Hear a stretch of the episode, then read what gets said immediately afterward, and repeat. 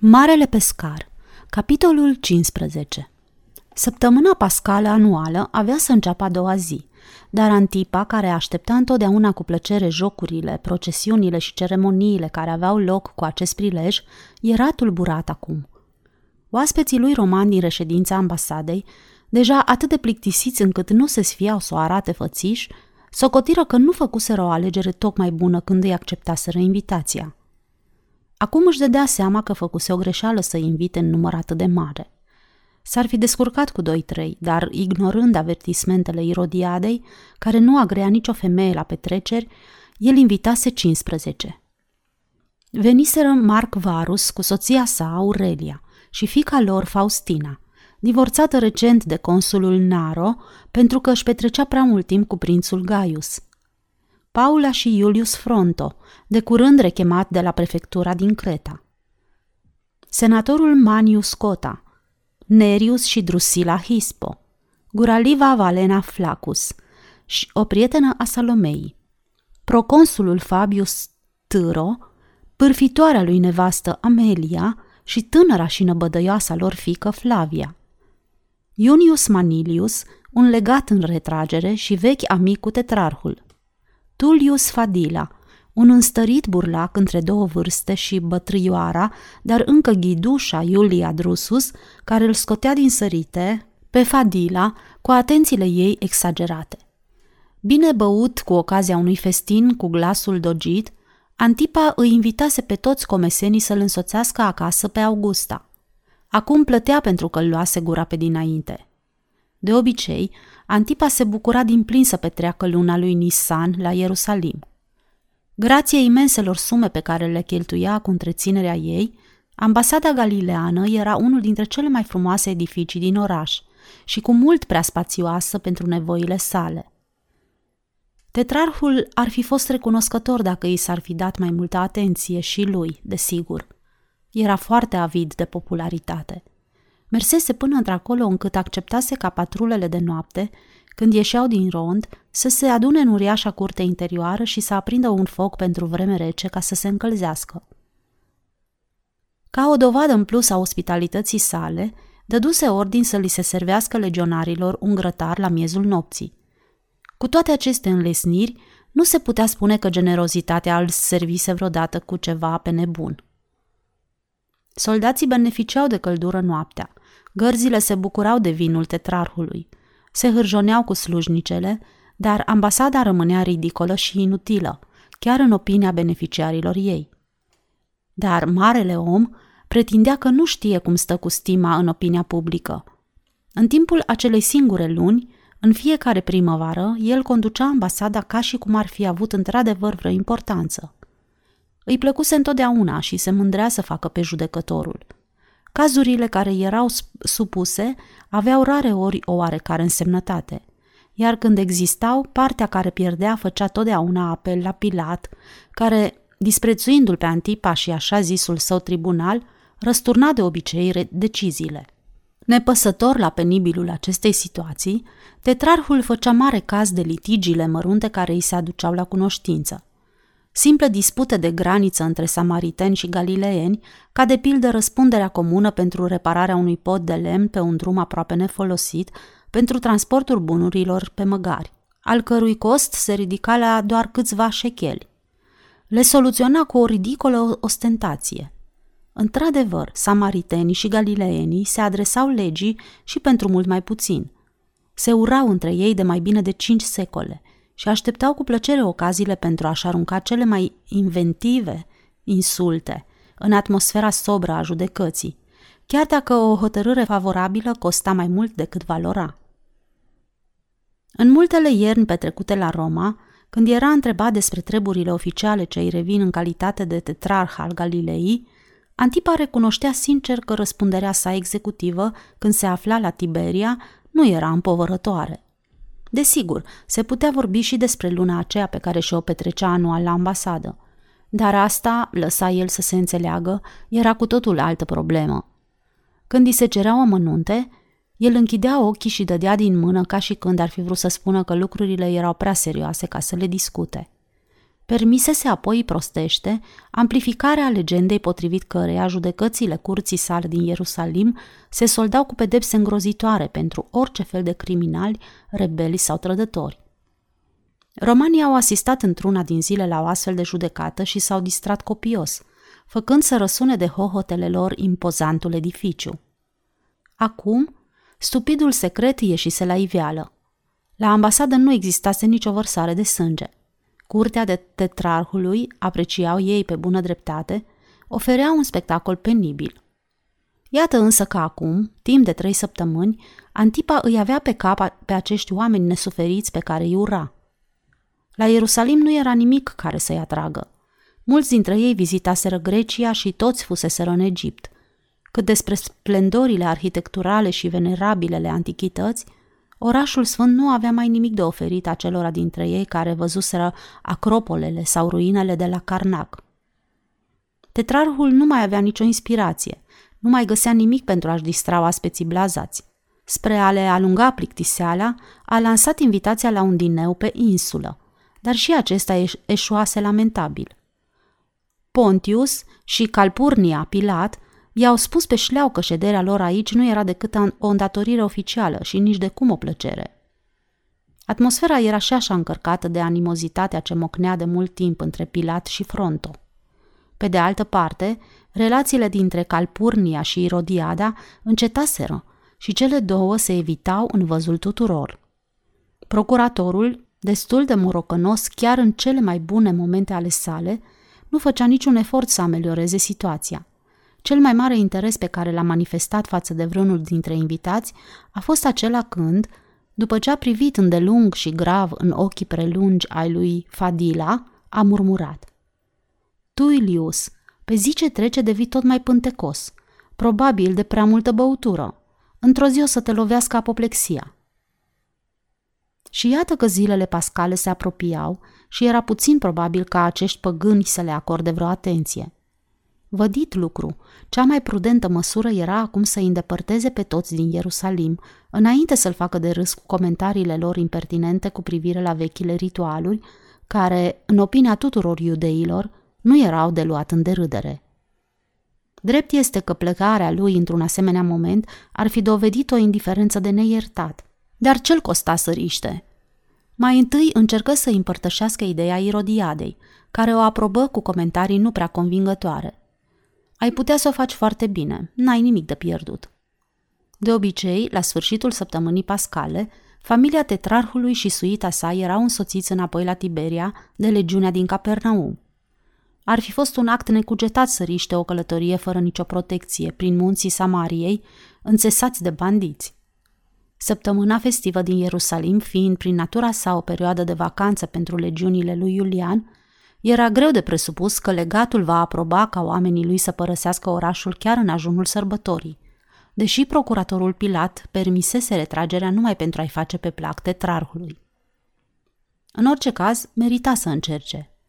Antipa îi expuse situația lui Iulian, care, așa cum era de așteptat, îl refuză din capul locului – în disperare de cauză, tetrarhul insistă pe lângă legat, spunându că dacă îi va pune la dispoziție o companie, el va plăti fiecărui legionar 30 de drachme pe zi.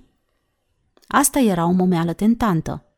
Ca urmare, Iulian spusese că se va mai gândi. După amiază însă, el raportă că o companie de 100 de legionari, sub comanda unui centurion de încredere, va fi la dispoziția tetrarhului în dimineața următoare, de vreme – cu un sentiment de profundă ușurare, Antipa își văzu lunga caravană ieșind prin poarta Damascului. Acum, nemulțumiții lui oaspeți nu mai aveau să simtă plictiseala apăsătoare a ambasadei și se vor putea distra după pofta inimilor. Vor putea călări, se vor putea scălda în splendida sa piscină, vor sta cu burta la soare în grădină, luându-i astfel de pe umeri răspunderea de a le procura noi distracții. Dar la numai câteva zile de la sosire, deveni cât se poate de clar că romanii erau tot atât de apatici și nemulțumiți precum fuseseră la Ierusalim. În grajdurile de marmură ale tetrarhului se aflau cele mai frumoase exemplare cabaline, dar vizitatorii remarcau plictisiți că o partidă de călărie, indiferent unde, nu prezintă niciun interes. Femeile întrebau de ce nu se putea face plimbări pe minuatul lac, la lumina lunii, cu dans, muzică. Ciudat cum de nu-i dăduse prin minte tetrarhului așa ceva. Ei bine, acum oricum era prea târziu. La finele lui Nisan, fiecare era certat cu fiecare. Salomea avusese o dispută cu Valeria, care, pentru a o pedepsi, își îndreptase atenția asupra tinerei Târo, producând o ruptură ireparabilă între Salomea și Flavia. Astfel stând lucrurile spre a-și apăra copila, Amelia remarcă, în prezența mai multor trândavi aflați în jurul faimoasei piscine, că Salomea nu este o companie potrivită pentru o fată tânără. Și, cu toate că acest comentariu nu a șocat pe nimeni, nici nu a contribuit la îmbunătățirea atmosferei care era deja furtunoasă. Antipa se retrăsese și se prefăcea că se ocupă cu plantarea unei noi vițe de vie, disprețuindu-i profund pe toți deopotrivă. Ignorată pe moment, Salomea căută consolare în compania tatălui ei vitreg. Cei doi își manifestau atât de evident afecțiunea reciprocă, încât toți bârfeau pe socoteala lor, iar Irodiadei îi venea uneori să-i sugrume pe amândoi. Pe de altă parte, nefericita femeie se simțea atât de neglijată încât se apucă să-l viziteze pe pusnicul Ioan, copleșindu-l cu flori, fructe și lingușeli. Dar când observă că neînduplecatul profet era prea cufundat în meditație pentru a-i aprecia farmecele, Irodiada renunță și la ultima sa fărâmă de falsă decență, aducându-l pe nefericitul ascet într-o stare de furie oarbă când încercă să-l mângâie. Spumegând de mânie, îl plesni peste gură și trânti ușa celulei în urma ei, urlând că va sta acolo și va putrezi cât îi va plăcea ei. Străbătând noua plantație de vie, Irodiada își jelea nefericirea cu lacrimi amare și murmura abătută că lucrurile s-au întors cu susul în jos, dacă un pârlit, un neisprăvit venit de aiurea, îndrăznise să-i arunce în față că e o târfă de rând. Faptul că acuzația era întemeiată nu-i domolea mânia – va avea ea grijă să fie pedepsit pe măsură. Între timp, Irodiada se apropiase de Antipa, care privea mulțumit construirea unui spalier în colțul îndepărtat al viei. Femeia constată că se liniștise și că era chiar dispusă să fie prietenoasă.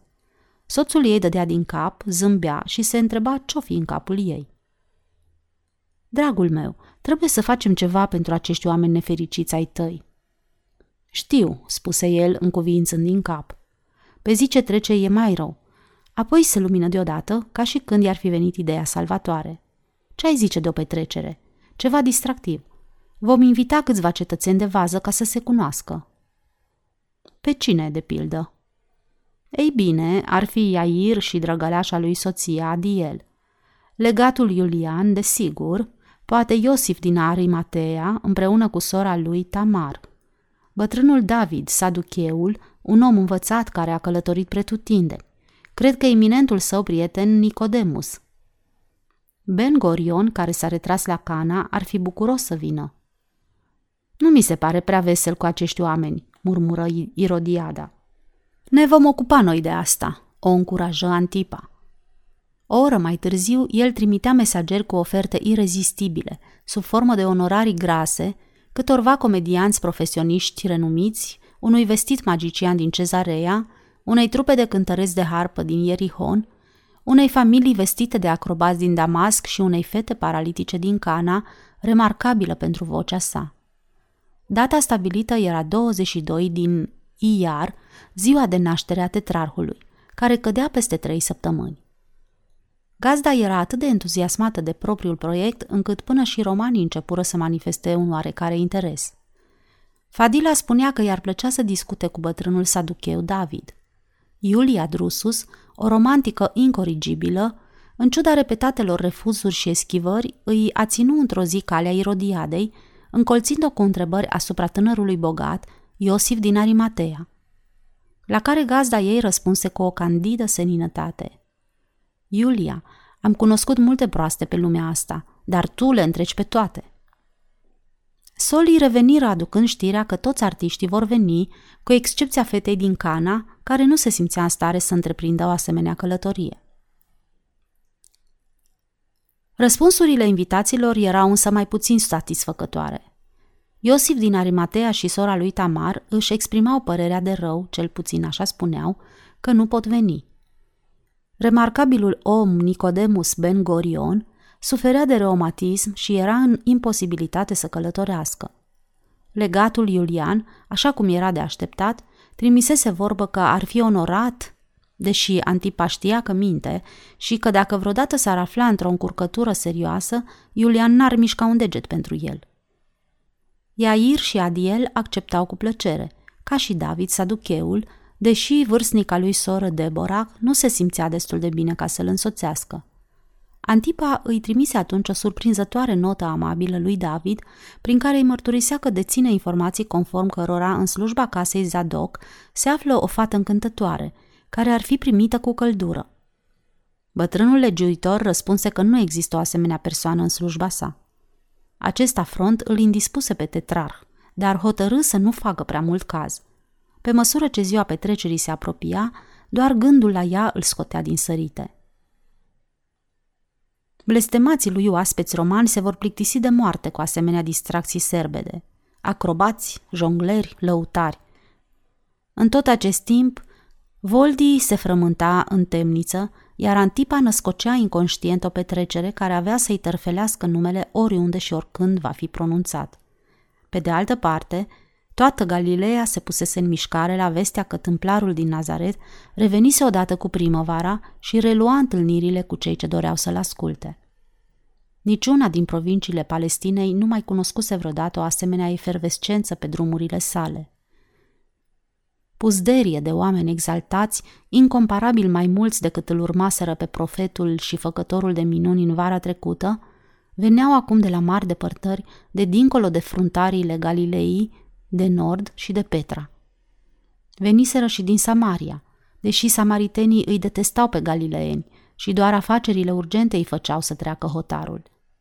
Ei veneau pe jos, călare pe asini, în roabe, pe tărgi, cei mai prevăzători aduceau cu ei corturi și provizii, dar cei mai mulți doar câte o pătură și dormeau pe pământ, sub cerul liber, cumpărând, cerșind sau furând hrana.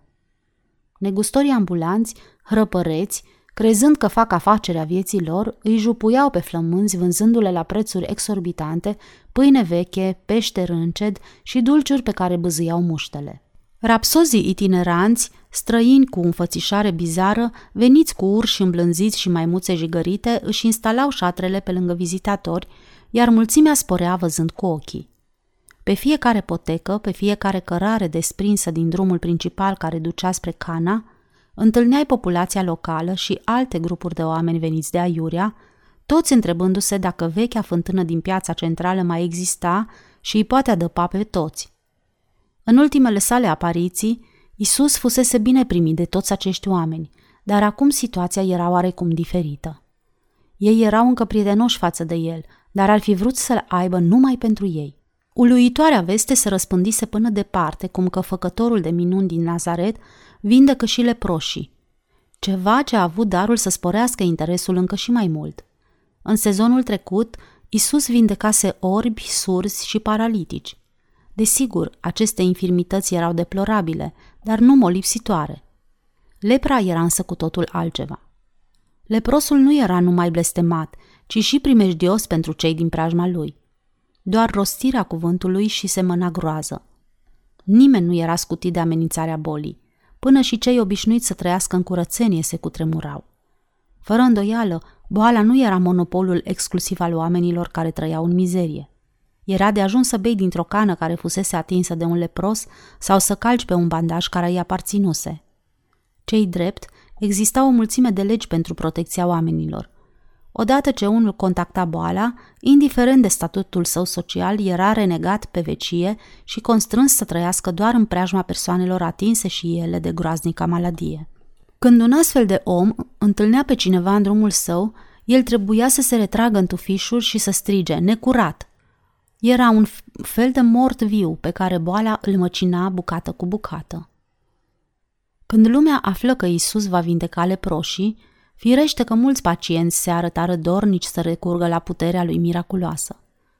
Devenise un obicei ca acei veniți foarte de departe să circule în grupuri de câte 10-12 persoane. iar atunci când o parte din ei solicita o vindecare, se petrecea un vălmășeală de nedescris. Când însă la marginea gloatei se auzea strigătul necurat, nimeni nu încerca să-i oprească. Legionarii aflați în preajmă pentru a menține ordinea o luau la fugă din calea lor și îndată se făcea drum liber. Oricât de crâncen se puteau certa mulțimile, alcătuite din tot felul de secte, în legătură cu orice, o deplină unanimitate se instala când era vorba să se facă loc unui grup de leproși. Prima dată când s-a întâmplat un asemenea lucru, doar doi bărbați au stat liniștiți, așteptând ca nefericitul grup să se apropie. Isus și Simon. Simon își proptise bărbia în pumni încleștați ca pentru a-și aduna curajul necesar, dar stătea neclintit lângă Isus. Când stăpânul a pronunțat cuvintele de vindecare, Simon l-a apucat de mână pe cel care părea conducătorul grupului.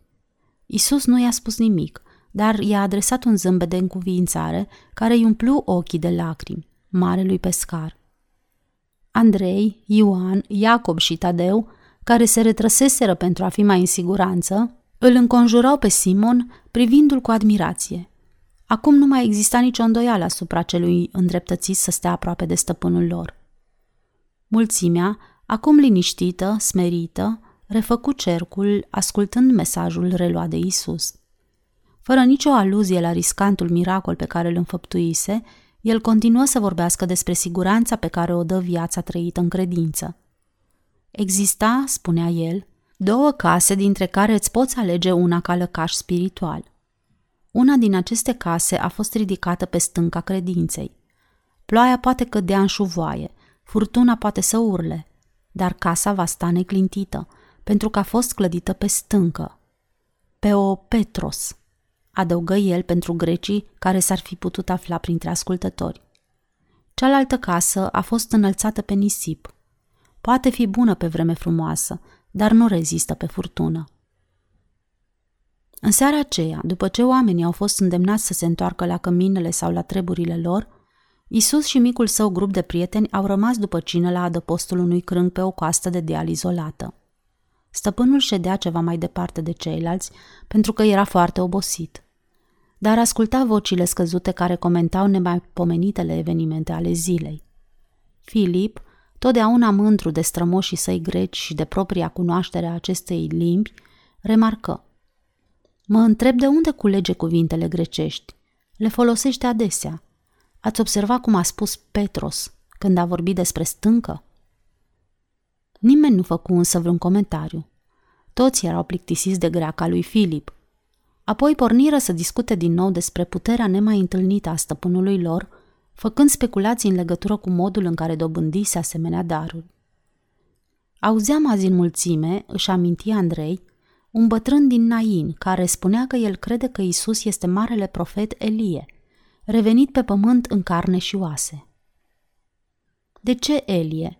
întrebă cel mai nou membru al grupului pe nume Iuda din Cheriot. Poate pentru că Elie a vindecat odată un lepros, explică Andrei. Nu vă mai amintiți?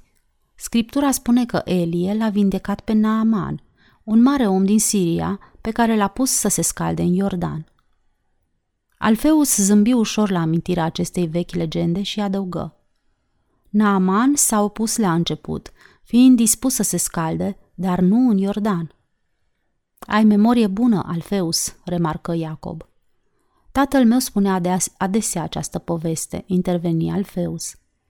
Poate pentru că o găsea hazlie. Tatăl meu, spuse Andrei, în felul lui tărăgănat, credea că nimic din ceea ce este scris în scriptură nu poate fi hazliu. Aparent, nimeni nu era dispus să continue discuția pe această temă și trecu un lung moment până o reluară. Aproape toată lumea crede, spuse Ioan, că Isus trebuie să fie unul din vechii profeți reveniți la viață. În această fază a schimbului de cuvinte, purtat mai mult în șoaptă, de teamă să nu-l deranjeze pe stăpân, care avea mare nevoie de odihnă, tresăriră deodată la auzul glasului său. Dar voi ce credeți despre mine? Cine sunt eu? Toți și-a țintiră privirea asupra lui Simon. Dovada curajoasă a credinței sale din această după-amiază îi conferise dreptul să fie purtătorul lor de cuvânt. După un răstim de gândire, Marele pescar se ridică în picioare și declară solemn, cu vocea lui profundă și mișcătoare. Stăpâne, eu cred că tu ești fiul Domnului. O tăcere profundă se așternu peste cei prezenți. Simon, fiul lui Ionas, spuse Isus, de acum numele tău va fi Petru. Tu ești Petru și pe această piatră îmi voi clădi împărăția. La încheierea celor șase zile pline de evenimente petrecute în Cana, când emoția și entuziasmul oamenilor în legătură cu cuvintele și faptele sale erau la apogeu, Isus își uimi discipolii când îi anunță că el va trebui să se întoarcă a doua zi la Capernaum. Nu a motivat în niciun fel această decizie neașteptată, dar nici ei nu i-au cerut vreo explicație, deși li se părea ciudat că renunță acum la un prilej atât de bun de a-și propovădui cuvântul. A doua zi, la ivirea zorilor, micul grup se afla deja pe drum, lăsându-l pe marele pescar în urmă să spună mulțimii că stăpânului i s-a cerut să se întoarcă la Capernaum, dar că va reveni peste câteva zile. Ei puteau să rămână sau să se întoarcă la casele lor. Vestea descurajantă a fost primită în diverse feluri.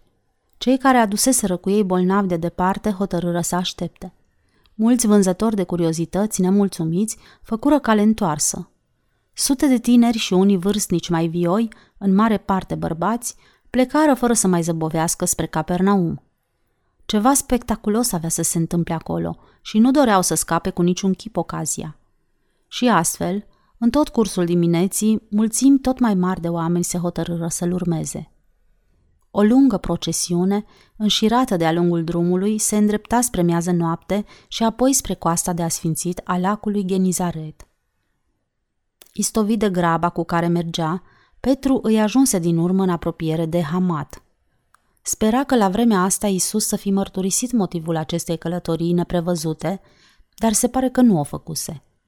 El se afla în fruntea grupului. Părea profund îngândurat. Ceilalți erau și ei prea obosiți ca să mai vorbească. Cu cât înaintau, într-o tăcere ce părea de rău augur, cu atât marele pescar era mai îngrijorat de posibilele necazuri din Capernaum. Fără îndoială că stăpânul va vorbi, dar nu se știe ce avea să spună. Existau deja dușmani care așteptau o cât de mică ocazie ca să-l ponegrească. Preoții mai tineri sau mai bătrâni erau aproape unanim împotriva lui. Țineau consfătuiri în legătură cu el. Făcuseră apel la Sinedriu și trimiseră o deputăție la tetrarh. Mai era rabinul Ben Sholem. Își va aminti el cu oarecare recunoștință de munca iscusită pe care o făcuse Isus în casa lui? Sigur că nu. N-ar face-o niciun caz bătrânul fariseu, cârcotaș și înfrumurat. Dar Iair, lucrătorii de pe pământurile sale își lăsaseră adesea uneltele pentru a se alătura gloatei, ori de câte ori Isus vorbea prin apropiere. Fără îndoială că Iair s-ar bucura să-l vadă pe Isus plecând din Capernaum, acum probabil că era exasperat auzind că se întoarce.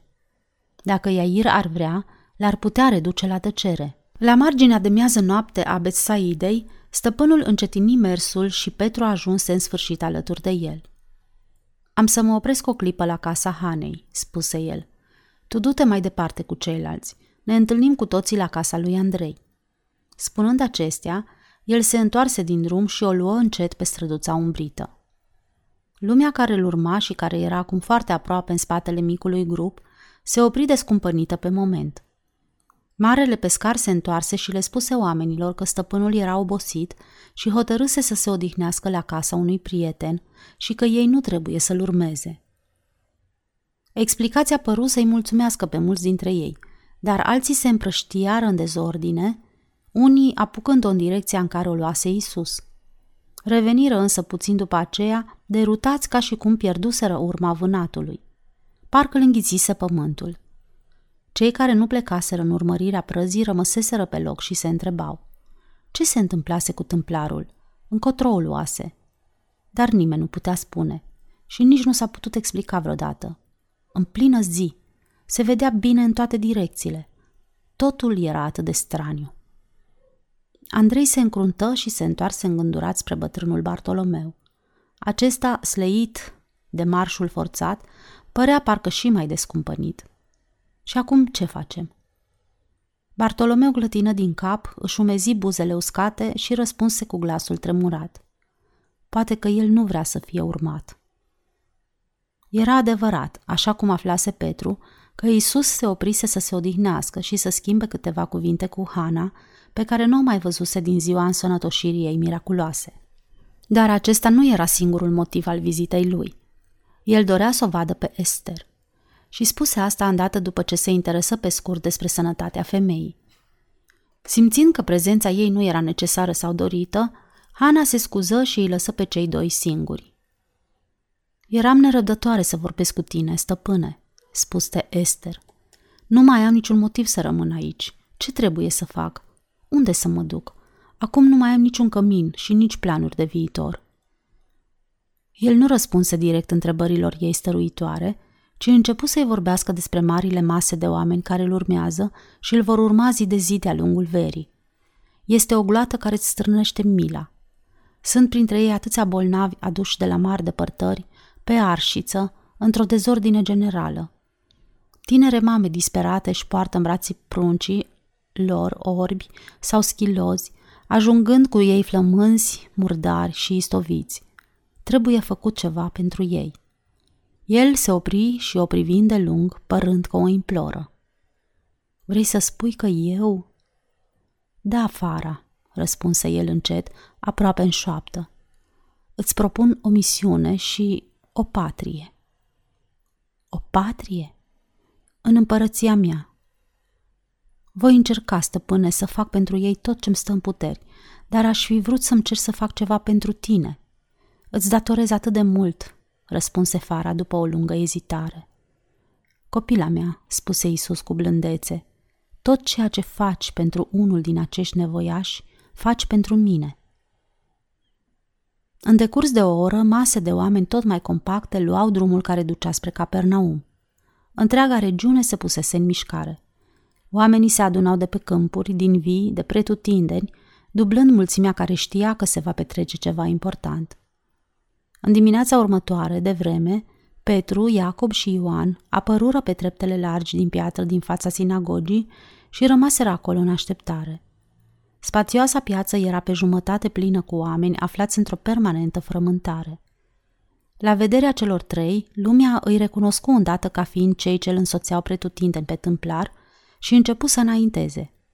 Alt puhoi de oameni, veniți din străzile laterale și dinspre țărmul lacului, umplură zona pietruită a pieței. În momentul acela, rabinul Ben Sholem deschise impunătoarea ușa sinagogii, se opri în capul scării și ordonă mulțimii cu glas aspru să se împrăștie. Dar nimeni nu se clinti. Din diferite direcții se auziră râsete necuvincioase. Pălind și tremurând de indignare, rabinul le strigă că nu au dreptul să stea acolo, că pângăresc un loc sfânt. Murmure de protest se auziră din rândul mulțimii care fremăta de nerăbdare, iar câțiva turbulenți țipau cu mâna pâlnie la gură. De când e piața asta un loc sfânt?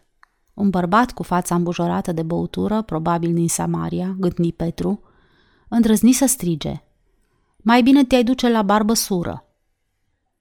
Ben Sholem, neputincios, agitând în aer un pumn amenințător, își adună poalele veșmântului și se retrase îndată, însoțit de hohote de râs batjocoritoare. Petru era mâhnit. Nu avea niciun motiv să-l simpatizeze pe rabin, dar această injurie adusă unui om în vârstă și profesiunii sale sacre întrecea orice măsură. Ce păcat, gândea el, că Isus nu e aici, să alunge elementele turbulente pe mizerabilii veniți din păgâna Samarie, pe neisprăviții din Macedonia, precum și pe sălbaticii jegoși din Damasc. Mesajul stăpânului s-ar irosi dinainte acestor zurbagii. La ce bun să le vorbești unor asemenea oameni despre o împărăție a iubirii, a bunei înțelegeri și a păcii? Acum, furiosul Ben Sholem, pe bună dreptate desigur, își va chema consilierii și va cere să se facă ceva – Iair va fi obligat să aducă la cunoștința lui Iulian, comandantul fortului. Și Isus va fi arestat, întemnițat fără îndoială și biciuit. Ar fi trebuit să se mulțumească cu succesele de la Cana. În acest moment, stăpânul a apărut pe treptele sinagogii și începu să vorbească. Mulțimea înțelese îndată că el aflase despre grosolănia oamenilor și de plângea cele întâmplate. El fusese ales, spunea el, să ofere lumii o cale spre mântuire. Și aici erau cuprinși toți oamenii. Într-o misiune atât de mare ca a sa, nu putea fi vorba despre costul sau pierderea acestei mântuiri. Misiunea sa, continuă el, era să semene sămânța bunei înțelegeri între oameni, în speranța unor eventuale roade de pace. Multe din aceste semințe se vor irosi. Unele vor cădea printre buruieni și mărăciniși, unde nu vor putea crește deloc, iar semănătorul nu se va putea opri pentru a privi în urmă, deplângând risipa. Alte semințe vor cădea pe un teren pietros, unde nu va exista decât puțin pământ fertil ca să le hrănească și tinerele plante se vor ofili și vor muri. Dar semănătorul nu trebuie să se descurajeze, pentru că anumite semințe purtătoare de viață vor crește. Câteva din acestea vor găsi un adăpost primitor într-un teren roditor. Mulțimea asculta într-o tăcere desăvârșită. Acum nimeni nu mai crâcnea. Chiar și cei mai îndărătnici știau ce înțelege tâmplarul când adaugă semnificativ. Cine dintre voi are urechi de auzit, să audă. În mijlocul mulțimii se produse o bruscă agitație și o persoană de o anumită importanță își croia drum în față. Petru, care se afla în apropierea lui Isus, cu o treaptă mai jos decât el, își lungi gâtul ca să-l poată recunoaște pe bărbatul bine îmbrăcat care, hotărât, își arogase dreptul să ajungă până la el. Era Iair. Acesta înainta cu pași mari, evident cu intenția de a întrerupe adunarea. Pe fața lui se citea neliniștea. Inima lui Petru zvâcnea puternic în piept. Acum avea să se le dezlănțuie furtuna. Isus se opri și așteptă. Dacă se temea, nu dădea semne de îngrijorare. Mulțimea era liniștită, neclintită, iar unii se înălțau pe vârfuri pentru a vedea mai bine.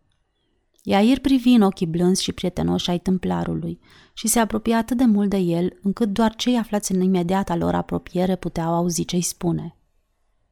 Stăpâne, fetița mea este grav bolnavă. Ne temem că o pierdem. Te implorăm, ajută-ne. Înainte ca Isus să poată răspunde, Iosif, intendentul, care ajunse și el acum cu sufletul la gură, murmură istovit la urechea stăpânului său. S-a dus, domnule. Iair își plecă îndată capul pentru că izbucni în plâns și se întoarse să plece. Dar Isus îl reținu punându-i mâna pe braț. Îl privi drept în ochi și îi spuse cu blândețe. Vin cu tine, Iair. Este prea târziu, stăpâne, spuse Iair cu glasul întretăiat. A murit. Vino, spuse Isus. Hai să mergem. Uluitoarea vindecare a fetiței lui Iair însemnase un adevărat triumf pentru Isus. Dar nimeni nu admira cu mai multă înflăcărare ca Petru acest miracol. El pusese la îndoială ideea stăpânului de a se înapoia la Capernaum, unde, se temea el, puteau avea încurcături foarte serioase. Acum însă părea că acest loc, departe de a fi periculos, se dovedise cea mai sigură așezare din Galileea pentru ca Isus să-și poată continua misiunea, fără să se teamă că i s-ar face un rău. În privința lui Iair, recunoștința lui era fără margini. El spusese deslușit că e de partea lui Isus și părerea lui Iair atârna greu. Omul era cunoscut pentru înțelepciunea și hotărârea lui nestrămutată de a face dreptate tuturor și pentru tot ceea ce credea el că este spre binele comunității din Capernaum. Ben Sholem se pusese într-o situație penibilă când îl eliminase din Consiliu, cel puțin pentru moment, pe motivul că se dovedise critic și ostil. Pe lângă faptul că era furios pentru rușina pățită în fața auditoriului lui Isus, el se retrăsese de pe scena umilirii sale înainte de sosirea lui Iair în piață și trimisese tuturor consilierilor sinagogii înștiințări prin care îi convoca la o conferință de urgență. Cu excepția lui Iair, toți s-au grăbit să vină, aflând pe drum că Isus înfăptuise un miracol uluitor în chiar casa consilierului șef. Odată consilierii sinagogii reuniți în frumoasa bibliotecă a lui Ben Sholem, rabinul îi puse la curent cu stranile întâmplări. Bătrânul era atât de obișnuit ca voința lui să prevaleze în orice împrejurare, încât ceru ca Isus să fie judecat pentru erezie și tulburarea păcii. În absența purtătorului lor de cuvânt, stânjeniți, consilierii nu scoseseră nicio vorbă. Cuprinși de un nou val de indignare pentru aparenta lor lipsă de interes în luarea unor măsuri drastice, rabinul demisionă cu efect imediat. Știa el bine că astfel îi determina pe acești tembeli și nătânci să acționeze, pentru că era de neconceput ca ei să permită ca un asemenea dezastru să se abată asupra sinagogii lor. Spre consternarea sa, toți amuțiră o vreme. Apoi, fără comentarii, murmurară cu un aer nefericit că sunt de acord. Bătrânul rabin plânse neconsolat în timp ce ei se strecurară afară.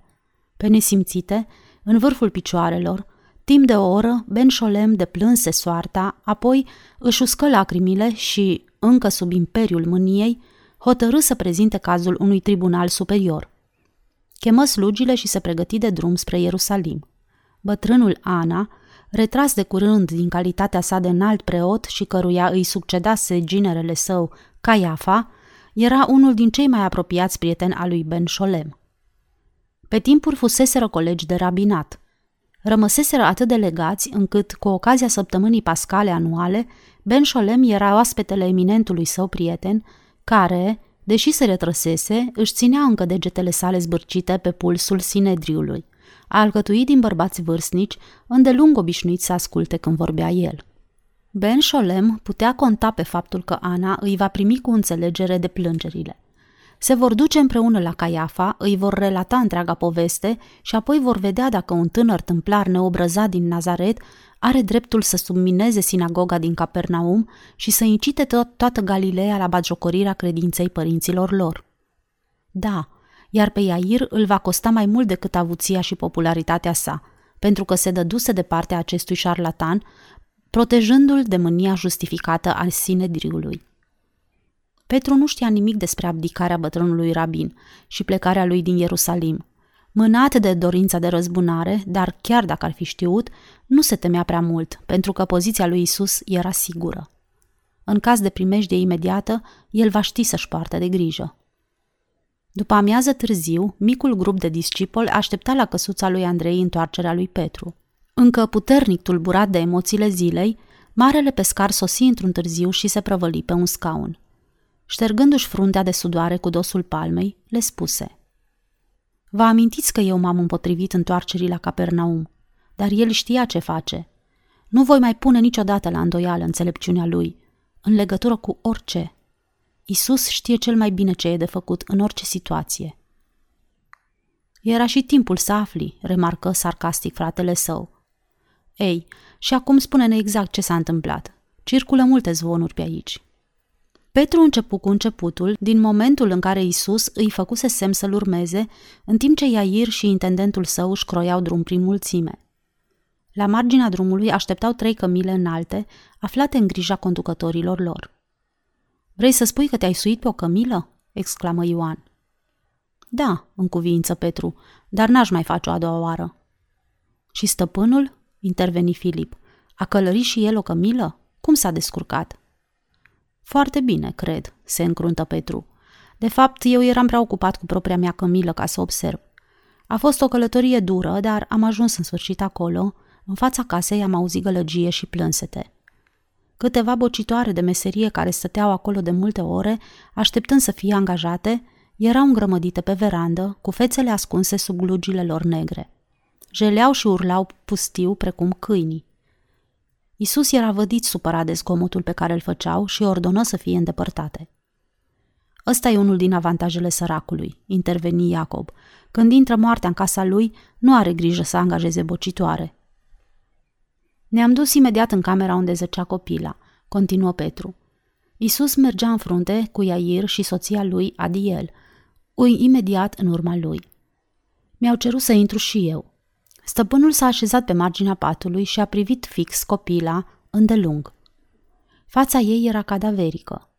După un timp, stăpânul mi-a șoptit ca și cum se temea să nu o trezească. Ce frumos doarme! Adică ea nu era moartă, exclamă Tadeu. Aici nu sunt sigur, spuse Petru. Toți credeau că e moartă. Părea cu adevărat moartă, dar el spunea într-una că doarme. Poate că el credea că e un somn adânc de moarte, interveni Bartolomeu. Poate, murmură Petru vag. Orice ar fi crezut el, asta spunea. Adiel, la rândul ei, credea că lui Isus îi se pare doar că fetița doarme, pentru că ea a izbunit în plâns, clătinând din cap.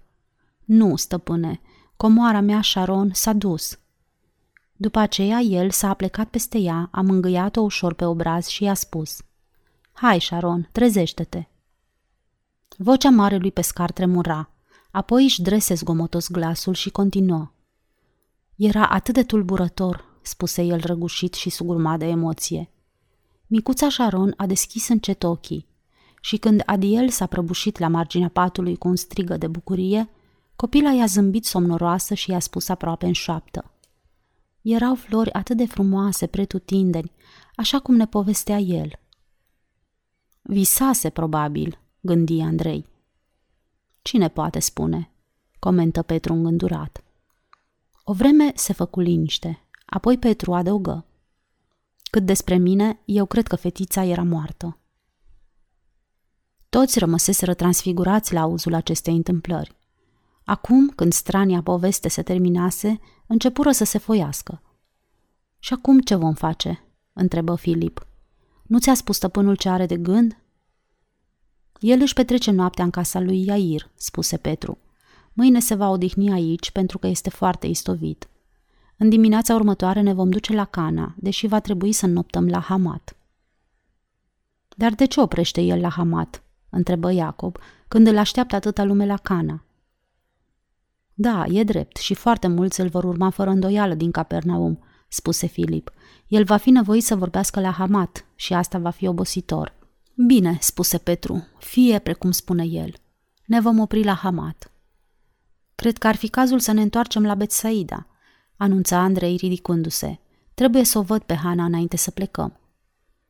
Nici eu n-aș avea nimic împotrivă să dorm la noapte într-un pat ca lumea, interveni Petru. Spune-i Hane să mă aștepte la cină. Am să fiu acolo peste vreo două ore. I-am promis bătrânului Manuseh că voi sta de vorbă cu el. Manuseh vrea să închirieze una din corăbii, doar pentru vară, desigur. Nu însă pe Abigail, protestă Tadeu. Marele pescar îl bătu ușor pe umăr, dar nu-i răspunse. Grupul se destrăma acum. La ușă, Toma se opri și spuse, fără să se adreseze cuiva anume. Nu înțeleg de ce stăpânul vrea să plecăm din Capernaum acum, când Iair îl sprijină atât de hotărât, iar lumea este atât de dornică să rămână. Nu uita, îl mustră Petru, că noi nu am putut înțelege de ce el a vrut să plece din Cana pentru a veni la Capernaum. Asta a fost altceva, murmură Toma. El a simțit că aici e nevoie de el. Poate că acum simte că e nevoie de el în altă parte, remarcă Andrei, la care Iacob adăugă. Eu nu cred că lui îi pasă prea mult dacă noi înțelegem sau nu. Ai dreptate, Iacob, adăugă bătrânul Bartolomeu. El ne învață să credem în el și trebuie să ne mulțumim cu asta. Dar poate un om să aibă credință și înțelegere în același timp? Încercă să argumenteze Toma. Nu, răspunse Bartolomeu brusc. Tocmai de asta e credința, fiule. Aceasta este dată pentru momentele în care nu înțelegem. Adevărat, aprobă Petru. Când un om înțelege, nu are nevoie de credință. Mie nu-mi place să plutesc în întuneric, interveni Filip. Dacă un om are suficientă credință, răspunse Petru, el își poate găsi drumul și prin întuneric. Credința este făclia lui.